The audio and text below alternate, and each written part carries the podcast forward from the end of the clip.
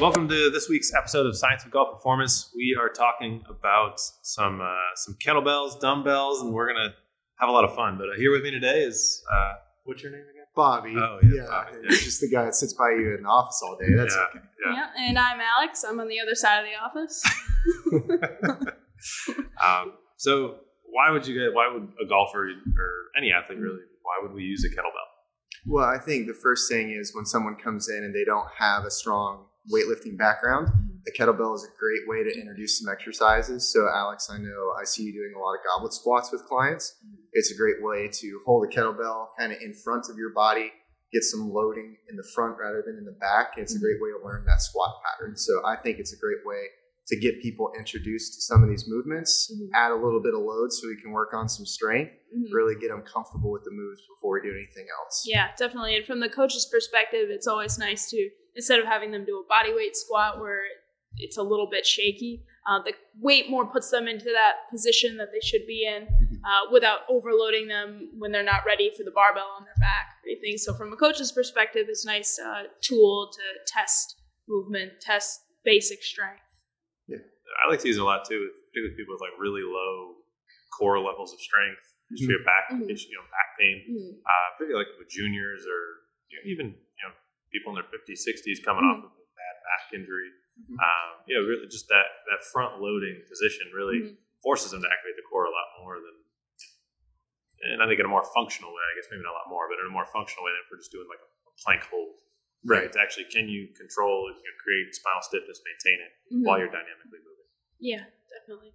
Uh, with our virtual clients that we have, uh, a lot of them train out of their home. They have little home gyms, and you know, not a lot of those include the squat rack like behind us. Um, so dumbbell, kettlebells, great tools that you can. You don't need much space for, but you can still get a lot out of that. Absolutely. It's a great uh, you, piece of equipment that you can do a lot of different moves with. So it's very useful in those home gym situations. Yeah. Now, why would someone use like what benefits does a kettlebell offer as opposed to like a dumbbell? Uh, I think one thing from a rehab perspective is the kettlebell can add a little bit of an unstable element, which can be useful for shoulders and things like that.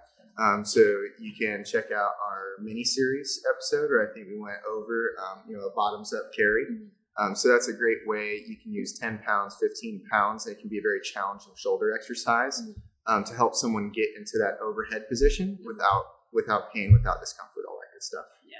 It's also a useful tool, the kettlebell, for some power exercises. Mhm. Uh, dumbbell might be a little bit more challenging for, you know, we don't have anyone doing like dumbbell snatches or any kind of power movement there. But, you know, things like kettlebell swings are great, low, no axial loading there, but your basic average Joe can perform a kettlebell swing and get a lot of benefit from the power side of things with it. And I think I think what I want to what I like to bring up is a kettlebell doesn't offer enough load for it to really be a true power tool, uh, like in, isol- in isolation by itself. Right, in most right. cases, I mean, in some cases it's enough load, but I think that's eventually at some point, if you're looking at you know performance at a high level, like barbells are going to come into the equation. Right. Um, but I think it does offer a nice auxiliary, supplementary way to work on some speed, to, to really work on more of that speed strength side of the spectrum, um, as opposed to the, you know, the other side of the continuum, where it's more of the, the how much force can you produce. Yeah, agreed. I think for the maybe the beginner, maybe power more for the beginner might help to a certain extent. Uh, but you're right. When you get to a certain level of training, when your training age is a little higher, you might want to uh, think about progressing that a little bit more. Yeah, well, I mean, I love it for go back to like the you know currently have a girl coming off of a you know, junior coming off of a back injury Mhm. and working on you know we're using the kettlebell in a deadlift format to work on you know basically can we control the lumbar pelvis Right. uh, can we get her to maintain stiffness in her spine while her legs are providing that movement to kind of separate or disassociate the 2 Mhm. and progressing to a kettlebell swing would be a great way for us to do that uh, with adding of speed and velocity Mhm. um, which obviously is going to transfer from a golf swing standpoint. So I, I think th- that there's great kind of diversity along the spectrum of, mm-hmm. of what the kettlebell can offer for sure. Mm-hmm. I usually have the conversation, especially with our juniors, though, that this can be a great starting tool for you, but at some point we're going to have to have the conversation of if we need to add more strength, we're going to need to utilize something like a barbell, right? Because you can only hold so much weight in that goblet position or you know, you don't walk around into a normal gym and find a 150 pound kettlebell, right? Um, so they only have those ones with like the gorilla They faces do have on that. it. Yeah.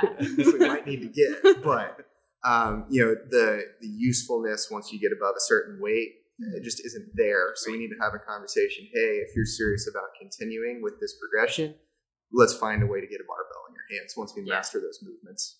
Yeah. You guys, any other thoughts on why you would uh, have a golfer use a kettlebell?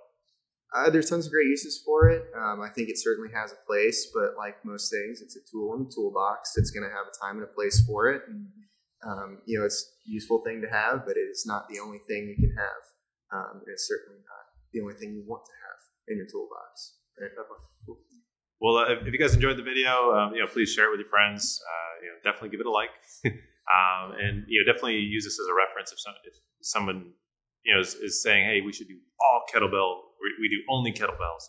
Um, I think whenever you, you hear the word "only" in front of a program, I think you're you're selling yourself short. Um, it's a great tool. Uh, it's a, a great asset for you know, a lot of golfers in a lot of different situations. Um, but really appreciate you, you spending the time to to see you know how the kettlebell can help you, and uh, hopefully we'll uh, we'll see you in our next episode.